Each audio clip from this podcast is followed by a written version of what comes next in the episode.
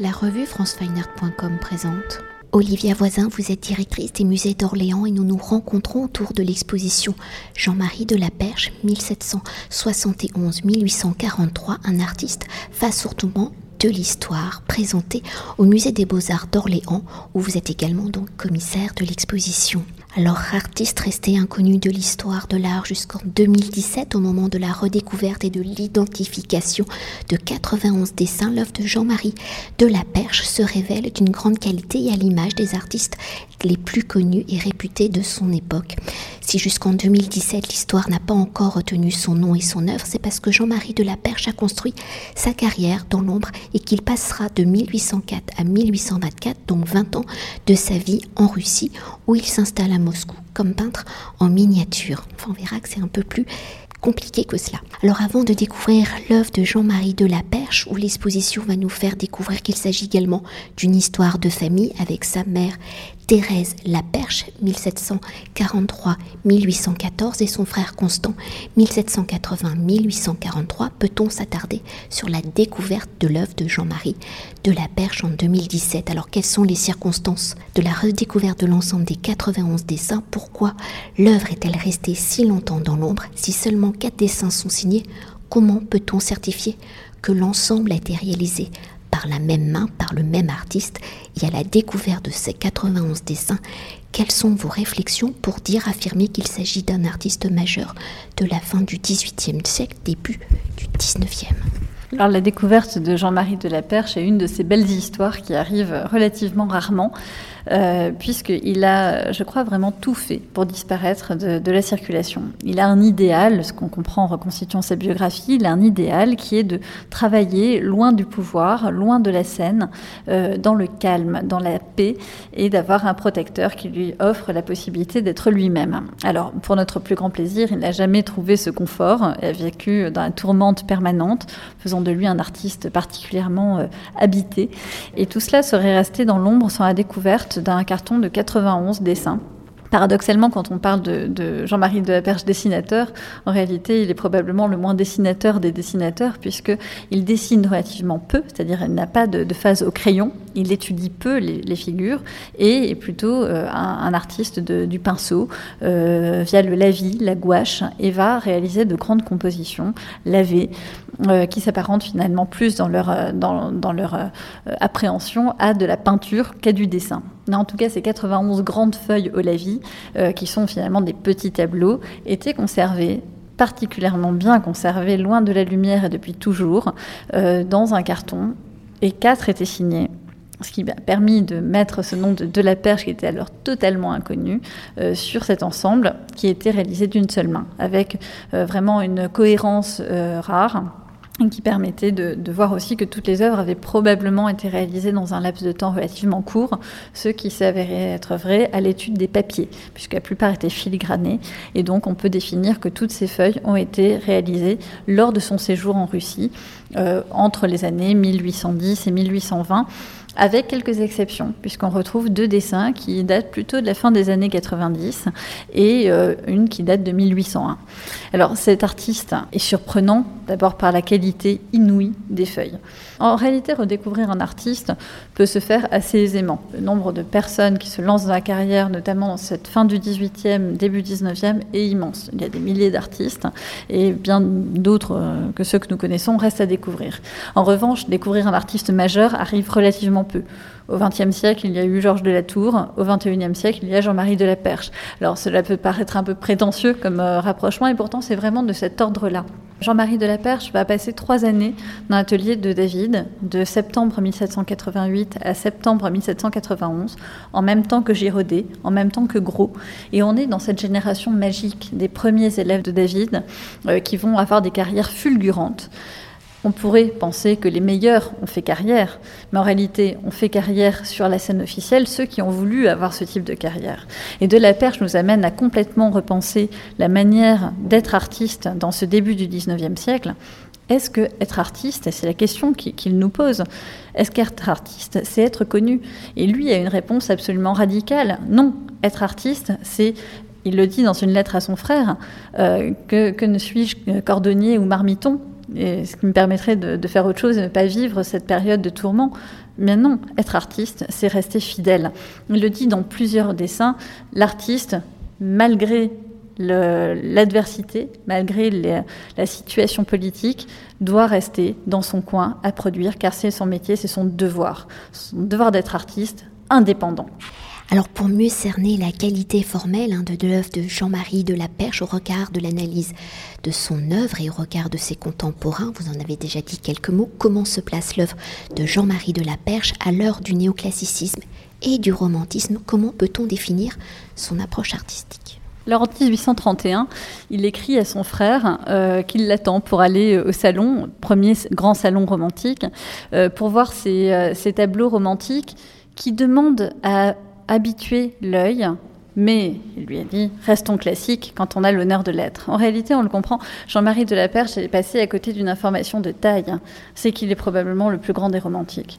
Et, pour une raison relativement simple, euh, lorsqu'il séjourne en Russie, il va avoir accès euh, à, à, des choses qui sont totalement inconnues au même moment en France, à commencer par l'art anglais le blocus continental fait qu'on va découvrir en France l'art anglais, euh, en tout cas cette génération ne va découvrir l'art anglais que euh, à partir des, salons de 1822-24 et des premiers voyages autour de 1820 en Angleterre. Ça va être une découverte ahurissante.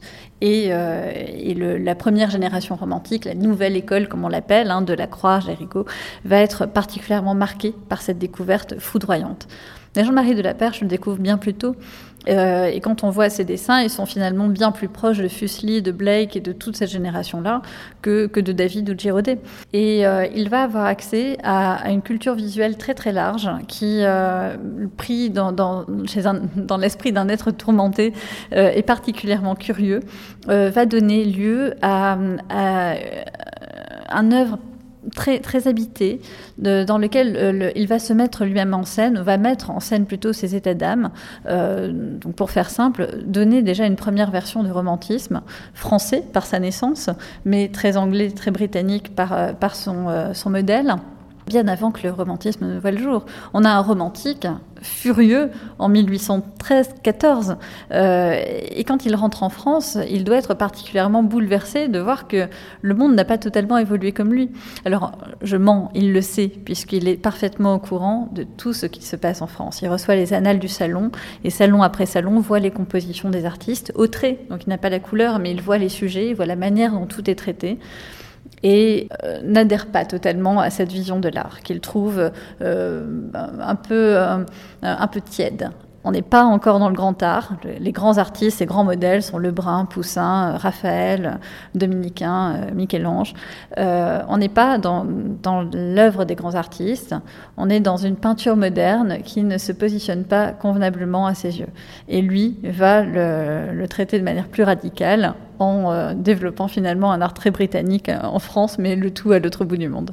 Et peut-être pour revenir à l'origine de l'œuvre et de la carrière de Jean-Marie de la Perche, s'il fut, on l'a dit, un élève de David, son regard va surtout être formé par sa mère, Thérèse la Perche, artiste peintre, portraitiste reconnue. Alors comment Jean-Marie de la Perche, mais aussi son frère Constant vont-ils se former au dessin, à la peinture? Quelle sera l'influence de leur mère Thérèse? Et comment va-t-elle jouer de sa notoriété pour faire l'éducation de ses fils, une éducation qui leur permettra de vivre au-delà donc de leur pratique artistique. Alors, beaucoup de, beaucoup de doutes, hein, bien sûr, planent et continuent de planer, même si euh, la, recherche avance. Et d'ailleurs, euh, euh, chaque jour apporte de, nouvelles réponses. Hein. Cette exposition n'est pas un point final, au contraire, c'est l'entrée dans l'histoire de l'art et de la perche. Donc, il y a même des, choses que je ne savais pas au moment de l'ouverture de, de l'exposition et qui me paraissent évidentes. La première, c'est que Jean-Marie de la Perche n'a pas été élevé avec son frère, Constant. lorsque sa mère s'installe à Paris en 1778, il a 7 ans, elle doit le placer dans un lycée militaire. Euh, c'est à ce moment-là qu'elle va prendre la particule de la perche. Euh, son père, euh, enfin, son mari plutôt, le père de, Jean, marie et le mari de Thérèse, était militaire, donc tout ça permettait à, Jean-Marie de bénéficier de l'ordonnance royale de 1776, ouvrant les lycées militaires à des aristocrates désargentés ou aux enfants de militaires il faut imaginer qu'il entre à ce moment-là à la Flèche ou à, Beaumont, qui sont euh, parmi les lycées militaires sur le territoire dans lequel il va travailler par la suite. Et il va acquérir une très très grande culture à cette occasion. Mais sa mère lui, lui donne des, des conseils qui sont, qui sont connus par, par une lettre très précieuse dans laquelle elle lui écrit sur cinq pages comment il faut faire un portrait comment elle a appris dans l'atelier de Greuze à faire un portrait. Et lui dit, vous voulez progresser dans, la carrière de peintre et je, rien ne me ferait plus plaisir. Donc il est très tôt porté vers, euh, vers l'art. Pourtant, c'est uniquement à 17 ans qu'il entre à l'académie chez David, chez Suvé d'abord, puis chez David. Donc il a eu tout un apprentissage par le biais de sa mère, par le biais de ses conseils bien sûr, mais aussi d'après la copie d'après-gravure. Et ça, on le comprend en voyant tous ces grands lavis. Euh, il, est, euh, il a été bercé par euh, la copie d'après la gravure, qui est une étape liminaire à, tout, travail d'artiste. Hein. On se forme d'abord en copiant au trait, puis à la gravure, en noir et blanc, donc en copiant des gravures. Et il va être forgé, sa manière de percevoir les choses est complètement forgée par ces valeurs de noir, de blanc, de, lumière, de sombre, euh, qu'il va traiter avec des, encres de différentes couleurs, parfois dans les bruns, parfois dans les gris, parfois dans les jaunes, euh, parfois allant euh, vers, vers, des effets chromatiques complètement échevelés, alors qu'on est finalement sur du trois couleurs, enfin, ou plutôt sur des tons. Donc c'est une approche très particulière qui lui est propre même s'il y a un goût à ce moment-là, à cette fin du XVIIIe siècle et puis au début du XIXe siècle, pour le Lévy. Donc il est en même temps un artiste de son temps. Il sait ce qu'il fait, mais il s'en distingue par une approche qui, est bien plus performante que tous les autres.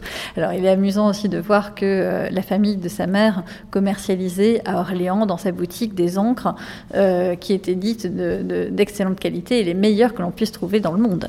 Euh, rien que ça. Eh bien, visiblement, il a su très tôt en faire très bon usage et devenir un des grands, grands dessinateurs au la vie euh, de son temps.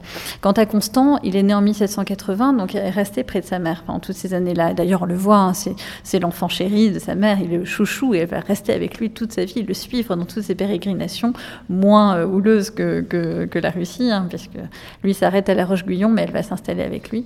Et euh, Constant a été formé euh, clairement par sa mère, probablement un peu par son frère, mais euh, clairement par sa mère, notamment lorsqu'ils vont fuir ensemble en 1794 à Reims, avant qu'ils n'entrent à l'école des beaux-arts en 1799 dans l'atelier de David, comme il se doit.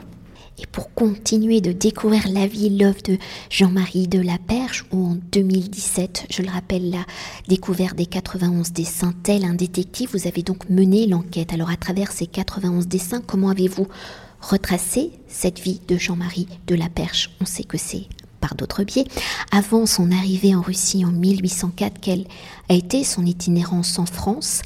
Et sait-on pourquoi il décide donc de partir en Russie? Comment ces différents lieux de vie vont il peut-être influencé son œuvre? Alors, euh, pour préparer cette exposition, j'ai travaillé avec une archiviste paléographe, euh, Anne-Véronique Rénal, qui, euh, qui a cherché dans tout, toutes les, archives que peut laisser un être humain lors de son passage sur Terre, justement, des réponses à toutes ces questions réellement en suspens.